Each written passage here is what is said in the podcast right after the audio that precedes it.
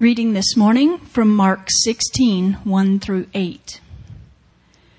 When the Sabbath was past, Mary Magdalene, Mary the mother of James, and Salome bought spices so that they might go and anoint him. And very early on the first day of the week, when the sun had risen, they went to the tomb. And they were saying to one another, who will roll away the stone for us from the entrance of the tomb? And looking up, they saw that the stone had been rolled back. It was very large. And entering the tomb, they saw a young man sitting on the right side, dressed in a white robe, and they were alarmed. And he said to them, Do not be alarmed. You seek Jesus of Nazareth, who was crucified. He has risen. He is not here. See this place where they laid him?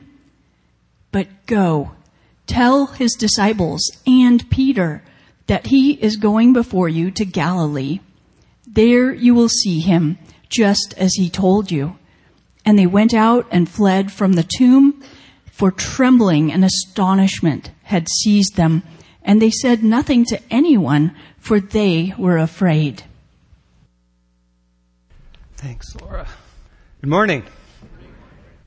This has been a bit of a difficult week for America. On Monday, we celebrated our country's independence. And then during the week, there were a number of terrible shootings and deaths. I think we as a country are in mourning. We're in shock in some ways. We especially need to pray for those who feel most vulnerable right now in our country blacks and those of other races, policemen, others that might feel especially uh, vulnerable, and we need to do what we can to work for justice. But it's times like this, I think, that make us realize we are all vulnerable to death. Much of our lives, we can kind of push it out of our minds and and keep death at bay. It seems we think we can, but this, weeks like this, I think make us realize we are all vulnerable. I have the privilege as a pastor of doing quite a few funerals. Each one is unique, depending on the unique person. But the biggest difference in them, they kind of fall into two categories. One is is the kind where people are afraid of death and they fear it and they are overwhelmed by it. But then there's the other one where people are living in light of the resurrection and the family is living in light of the resurrection.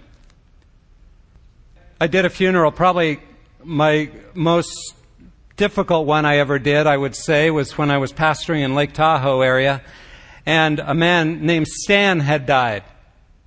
So his girlfriend that he was living with asked me to do the service, and so we had a little service out by the lake. And he had, as I heard the story, uh, left his family, left his wife for this other woman, left his two kids, and came to Lake Tahoe, spent most of his life gambling.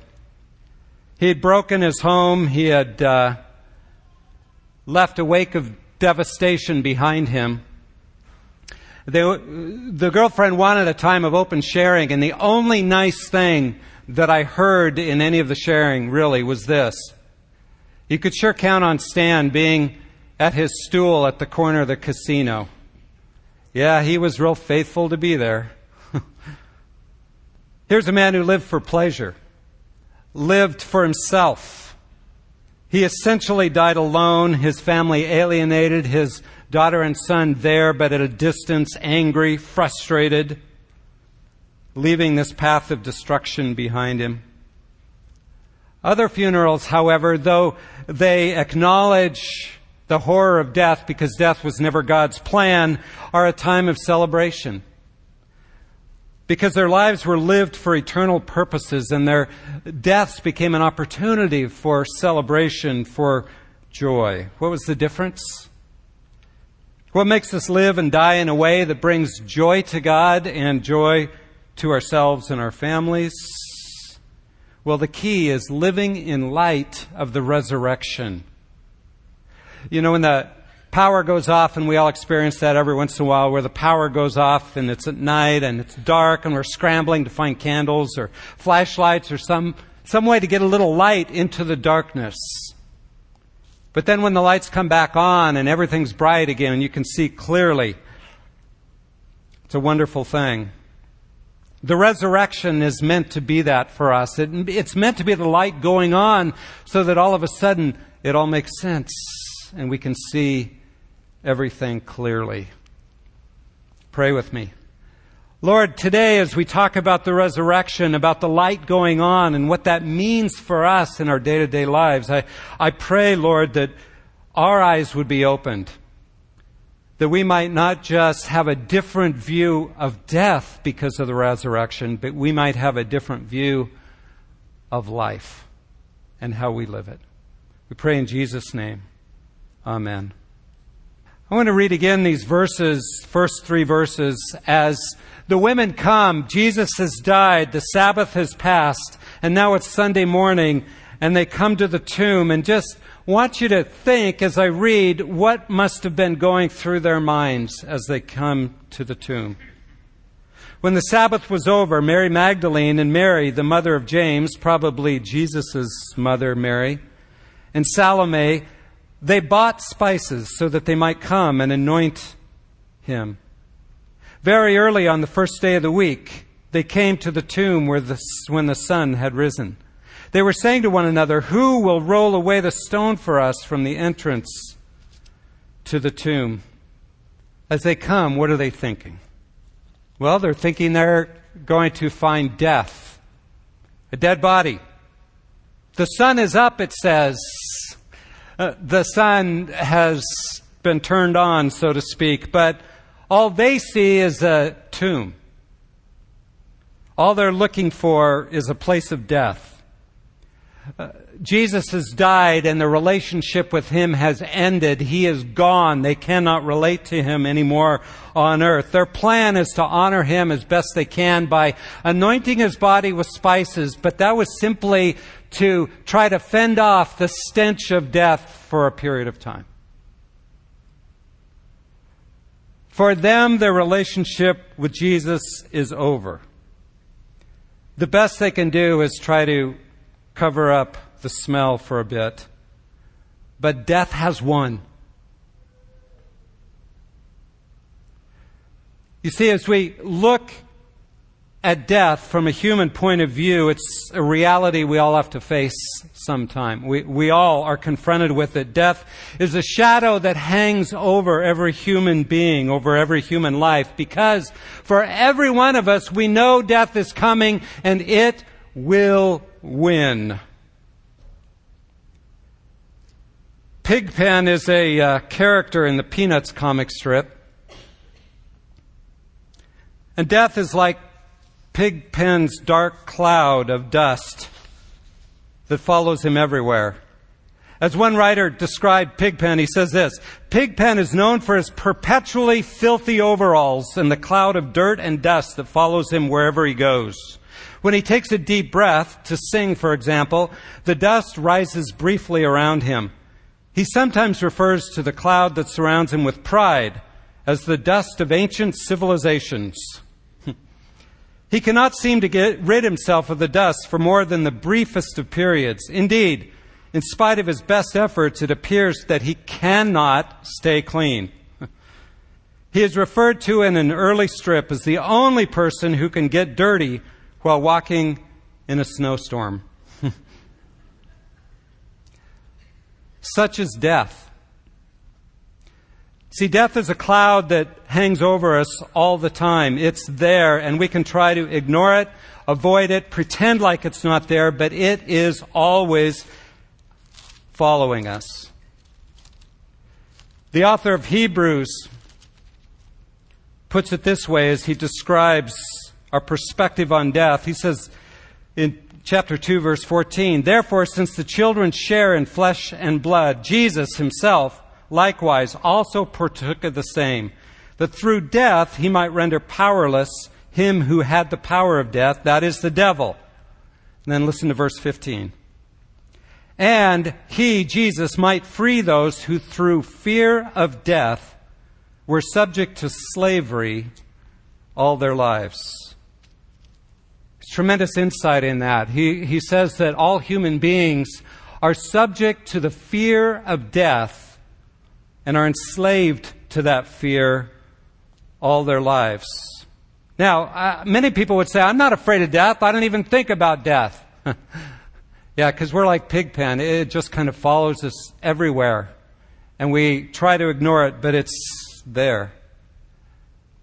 Every human being, I think, carries that cloud that's around them. It's always been true.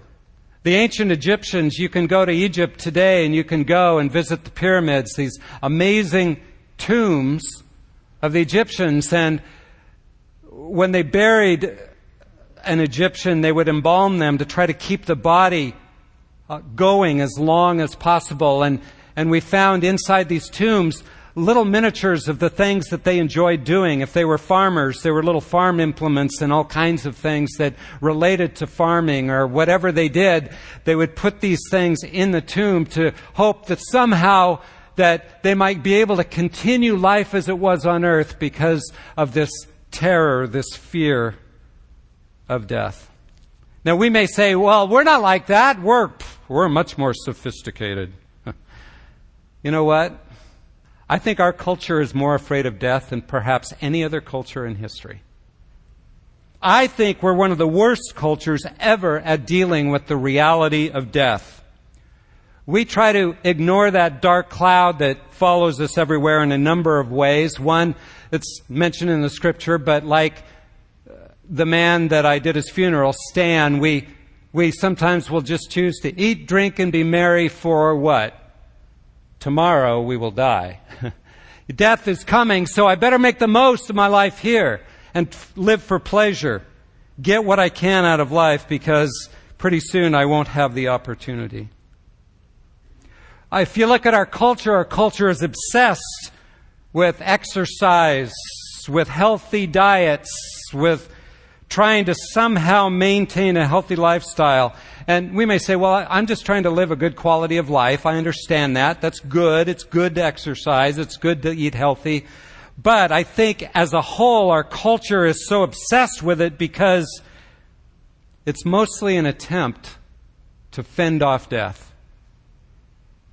Now, they don't talk in those terms, but I think our culture is so afraid of death. If we can just somehow hold on to a quality of life that's really good, maybe, maybe somehow we can overcome death, at least in our minds. Another way our, we, we see a wrong handling of death in our culture is through our medical advances. Our medical advances have allowed us to keep a dying body alive somewhat longer than former generations. But notice what's come with that uh, this attitude of somehow we have to keep people alive as long as absolutely possible because death is this horrible thing that we fear. So we can keep a dead body alive, essentially brain dead body for a long time. I know of one family whose son died and is brain dead, and yet they're physically keeping his body alive. They've done it for years and years. Some might say, well, that's just because we value life so much. Really? Is that life? Is that really why we do it? Or is it because we're so terrified of the finality of death, which ends the relationship, and we're so afraid of letting go, and we don't know how to handle it because it's out of our control? So, out of our fear of death, we're enslaved to try to somehow overcome it. Think of the incredible industry in our culture of wrinkle creams, anti aging lotions, plastic surgery, Botox, all in an attempt to fend off the visible signs of aging, which I think is driven ultimately for most people by a fear of death. I really appreciate my wife's comment about this. She says, I'm proud of my wrinkles. I've earned every one of them. and I, I, again, this is, I just think, true for a few people, but the whole issue of when someone dies, a loved ones, and, and you have a viewing, at least for some people, I think the reason they want to see this body is they want to be able to say, look how peaceful they look. Look, death's not so bad. what drives that? I think it's a fear of death, often. I think our culture is so confused about death and so afraid of death, we don't know what to do about it. What about euthanasia? That seems different, right? It's actually choosing death for ourselves or for someone else. So there, there's a new movie out. I haven't seen it, but I've been intrigued by reading the reviews. It's called Me Before You. A disabled man falls in love with someone he hired to take care of him, but he's got this plan to kill himself because he doesn't want to live a disabled life. And uh, spoiler alert. the movie glorifies his choice. In the end, though he falls in love, he puts himself first and takes his own life. One commentator talks about it this way. The real worldview rending thing here is that will's choice, a word we hear so often these days in the company of subjects such as abortion, sexuality, and gender, is presented not as selfish and cowardly, but as sacrificial, brave, and even noble. We're supposed to applaud his willingness to spare the woman who loves him the agony of caring for him. And indeed, the audience I saw the film with did applaud at the end. But when we presume to decide who lives and who dies, even when it comes to ourselves, we're both playing God and violently, irrevocably demeaning the life that He gives us. Thus, the movie's determination to romanticize assisted suicide sends the chilling message to others who suffer similarly that their lives aren't worth living either. That they too should just kill themselves. Hebrews 2 said, Those who are because of the fear of death, are held in slavery all their lives. I think a, a view like this movie portrays of glorifying assisted suicide shows being enslaved to death and inability to handle it in a healthy way. And so we try to be masters of our own fate and take it into our own hands. So, what do we do about death? We try to make it smell good. We, we pretty it up, or we ignore it or we try to avoid it, but we do not handle it well in our culture. And in the end, death always wins. So as the women come to the tomb, they are looking at death in a worldly way. They're expecting uh, the stench. They're trying to cover it up. They know relationship is over. But what does it mean to live in the light of the resurrection? How do we as believers, how are we to live in a different way than the world around us? Notice verse 4. First two words. Looking up. I think that's very significant. Looking up. You see, they begin to get a different view. The light begins to go on when they look up, when they're not looking down in the tomb, when they begin to look up and they begin to see something differently. Having looked up, literally, they saw. They saw that the stone had been rolled away, though it was extremely large. Entering the tomb, they saw a young man sitting on the right wearing a white robe, and they were amazed. And he said to them, Don't be amazed. You're looking for Jesus the Nazarene who's been crucified. He has risen. He's not here. Behold, here is the place where they laid him. But go, tell his disciples and Peter, he's going ahead of you to Galilee. There you will see him just as he told you. When they look up, they get a new message. Their point of view is changed. They see life differently. Death is not central anymore, but life and light is. The stone is rolled away. The certainty of death is gone. The obstacle of, to death, the obstacle of life to life is gone. Everything's different now. So what do they see? They, they see this angel, a young man, it says, dressed in white, clearly an angel of light. And they give this pronouncement death has not won. Jesus is not here because he is alive. The cloud of death hanging over them is gone. It's gone. They're seeing things differently. And what's the message from the angel? Jesus is alive. And he gives three commands to the women. It's very interesting as you look at these commands. The first one is this Do not be amazed. You see, to be amazed is to see something that is so out of the norm for you that you are in shock. You are in awe. This is not what I'm used to. And they are, right? They're amazed. They're in awe. They're so surprised by seeing this young man and Jesus not there and something's different. The stones rolled away. This is not according to life as I know it. And that is being amazed. But notice what the angel says. Don't be amazed. Why does he say that? Of course they're amazed. Why does he say, don't be amazed? I think he's saying this. Yes, this is new to you. But this is the new normal. This is the new reality. And so get beyond the amazement and begin to see that this amazing thing, the resurrection, is now life for you. It is the new norm. It is life, and therefore get over the amazement. Live in light of it. Don't be amazed any longer as if this were unusual. Our daughter, Jackie, gave birth on Thursday to our first grandson. We have six granddaughters, but she gave birth to a grandson, her first child. Yeah, it's awesome. And how foolish it would be for her to say, wow, this was amazing. What an amazing birth. Isn't this great? Whoa, what an event. That's great. All right, Ben, let's live life like we always have. Right? No, things are different. It would be kind of strange if she said, whoa, I don't, whoa, everything's, this is weird. I mean, I have to change diapers all the time and he wants to be fed and wow, you know, to treat it as if it's somehow unusual. No, this is the new normal, right? and you live life in light of that. Well, that's true with the resurrection. Everything has changed. When Jesus rose from the grave and the resurrection happened, don't be amazed. Live life in the reality of this new normal. Don't keep trying to live life the old way. So the angel says, Don't be amazed. And then, secondly, he says, Go and tell. Go and tell.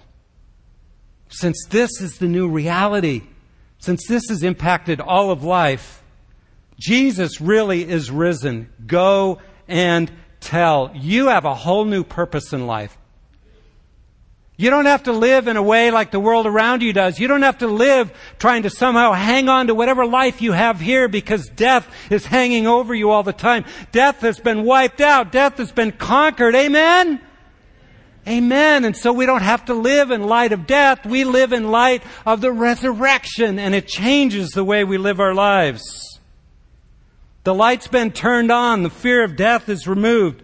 And if Jesus has risen, then we have a sure and certain hope of our own resurrection in Jesus Christ. Therefore, our purpose, our calling now is to go and tell. Tell the world Jesus is alive. Jesus is Lord. Jesus lives. And let me just say, in a world that is so crazy, we are to be people who bring justice to a broken world and do all we can to help bring redemption to this world. Let me just say, though, our primary job is not to engage the culture or resist the culture or change the culture. Our primary job as believers in Jesus Christ is to declare that Jesus is alive. Jesus is Lord. Jesus is risen. We don't need to fear death. You don't need to fear political powers. You don't need to fear who might get elected. You don't need to fear persecution. You do not need to fear death or anything associated with it because Jesus is alive. That's our message, brothers and sisters. So we are to go and tell Jesus is alive. And notice part of the message go and tell who?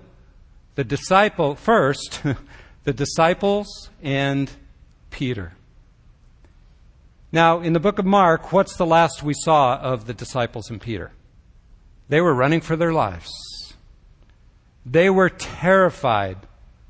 They denied Jesus. Peter denied him three times. They were living in the fear of death, right? But the message the angel gives the women is go and tell the disciples and Peter. Jesus wants to meet them in Galilee. He has a whole new purpose for them. You see, a huge part of our message is that message of forgiveness. No matter how much we've betrayed our Lord, no matter how much we've broken our covenant with Him, no matter how much we've sinned, no matter how much we've rebelled or run away or denied Him, the message is this Go and tell the world that they can be forgiven that they can be reconciled to God. The resurrected Christ stands before you in your shame, in your sin, in your failure, in your fear, and calls you to follow Him. He is calling you into relationship with Him. That's our message. Go and tell. Jesus is alive. You see, we can live in light of the resurrection we do not have to be amazed. This is the new reality, and we can go and tell. So, in light of the resurrection, I can live for Christ. I can die for Christ because death is no longer something to be feared. I can see life and death in a whole new way. The light's been turned on. The Pigpen cloud is gone for you and me, brothers and sisters. So will we live in light of that reality? And that's really how Mark ends his book. Now, I'm just going through verse 8. But let me say this. In your Bible, probably verse 9 through 20 is in brackets. Because we have many, many manuscripts, early manuscripts of the New Testament, and most of them do not have the, the verses 9 through 20 in it. So all we really have is probably the end of Mark is verse 8. Now, some have thought, well, um, you know, what do we do about that? Actually, Asher next week will teach verse 9 through 20 because there are some things we can glean from it. But if you, if you look closely at it, the theology is different than the rest of Mark and really the rest of the New Testament, parts of it. It, it just does not fit in the book of Mark in grammar. So it's clearly added on later because some people looked at verse 8 and they said, it, it can't end there. So they added later an ending. Some scholars think, yeah, it couldn't have ended at verse 8, so we must have had another ending that got lost. But the trouble is, we don't have that. So either we lost the real ending, or Mark intended all along to end in verse 8. And I believe that's was Mark's intention. But listen to verse 8. Isn't this an odd ending? I mean, this is strange right? The angel just said, Go and tell. Tell the disciples. Tell Peter. And here's how the book ends. They went out and fled from the tomb, for trembling and astonishment had gripped them, and they said nothing to anyone, for they were afraid. Now, why in the world would Mark end his book there? No one's actually seen the risen Christ yet. And what we get is some terrified women that just saw an angel and they're afraid and they do not do what they were told. They don't speak up. What is going on? Well, see, I believe the Gospel of Mark was written by Mark to encourage Christians who are going through very difficult time, who are living in a hostile world, who are going through persecution and he's trying to encourage them to live out their faith in the midst of that. And he's writing to people who did not see the risen Christ. Like these women at this point did not see the risen Christ. And they have a choice. Will they live by fear or by faith? And I think Mark is highlighting now with a big yellow marker for you and me and for future generations and past generations to read this and go, wow, am I like the women And will I live by fear or faith? Will I believe the testimony that's been given to me by the angel, by the scriptures, by the disciples, by history, that Jesus has risen from the dead, even though I have never seen the risen Christ? Or will I choose to live in fear? Will I live out my faith or will I choose to withdraw in fear? I think that is the challenge that Mark leaves us with by leaving us with this big question mark in verse 8. Uh, let me just say another reason why I think that's true. In the middle section, right at the very center of the book of Mark, where that, there's that admission by Peter that that, that confession that Jesus is the Messiah. Remember, he said, Who do you say I am? And Peter said, You are the Christ, the Messiah, the Son of God. And at that point, Jesus begins to teach him, Well, if you're going to follow me, it means taking up your own cross, dying to yourself, and following me. And as he explains that, only Mark of all the Gospels ends that section with, verse 34 and following, where it talks about you must deny yourself, take up your cross, and follow me. And he ends with verse 38 For whoever is ashamed of me and my words in this adulterous and sinful generation, the Son of Man also will be ashamed of him when he comes in the glory of his Father with the holy angels. I think that's Mark's heart. I think Mark is passionate that we believers would not be ashamed of the gospel that we would live in light of the resurrection, that, that we would take this message and be willing to die if we need be to Christ, but at least be willing to be rejected for Him. Will you be willing to die to self, die for Christ, or will you be ashamed? So I think he ends the book of Mark with verse 8 because he's saying to each one of us, Will you, will I, like the women, live in fear and not go and tell? Or will we live in faith, proclaiming, going, telling the world about this great news, the light of the resurrection? Jesus is alive. He is Lord. We need not fear death or anything else in this world and be willing to die for the gospel. Now, we know the end of the story, right? From the other Gospels. The women did ultimately overcome their fear didn't they? and they went and told. But the way Mark ends his gospel forces us to confront our own lives and our own fears. Are we living in faith, going and telling, or living in fear, ashamed of the gospel? Now, as I studied this passage this week, I, I came under a lot of conviction. There's part of me that can justify a lot. I can say, well, sure, I talk about the gospel publicly all the time. I preach about it. I get to share the gospel with seekers fairly often. But I had to ask myself, well, what about those who I fear might reject me? Who may not want to hear? Do I go and tell? And I have to admit, I'm pretty timid. I'm pretty fearful. And my prayer for myself is that God would help me live in boldness and confidence in the light of the resurrection. The philosopher Bertrand Russell, an atheist, said this. He wrote this Echoes of cries of pain reverberate in my heart. Children in famine, victims tortured by oppressors, helpless old people who are a hated burden to their own sons. And the whole world of loneliness, poverty, and pain make a mockery of what human life should be I long to alleviate the evil, but I cannot, and I too suffer. In the end, Bertrand Russell collapsed into despair. Not long before his death at the age of 97, he penned these words There is darkness without, and when I die, there will be darkness within. There is no splendor, no vastness anywhere, only triviality for a moment, and then nothing. Why live in such a world? Why even die?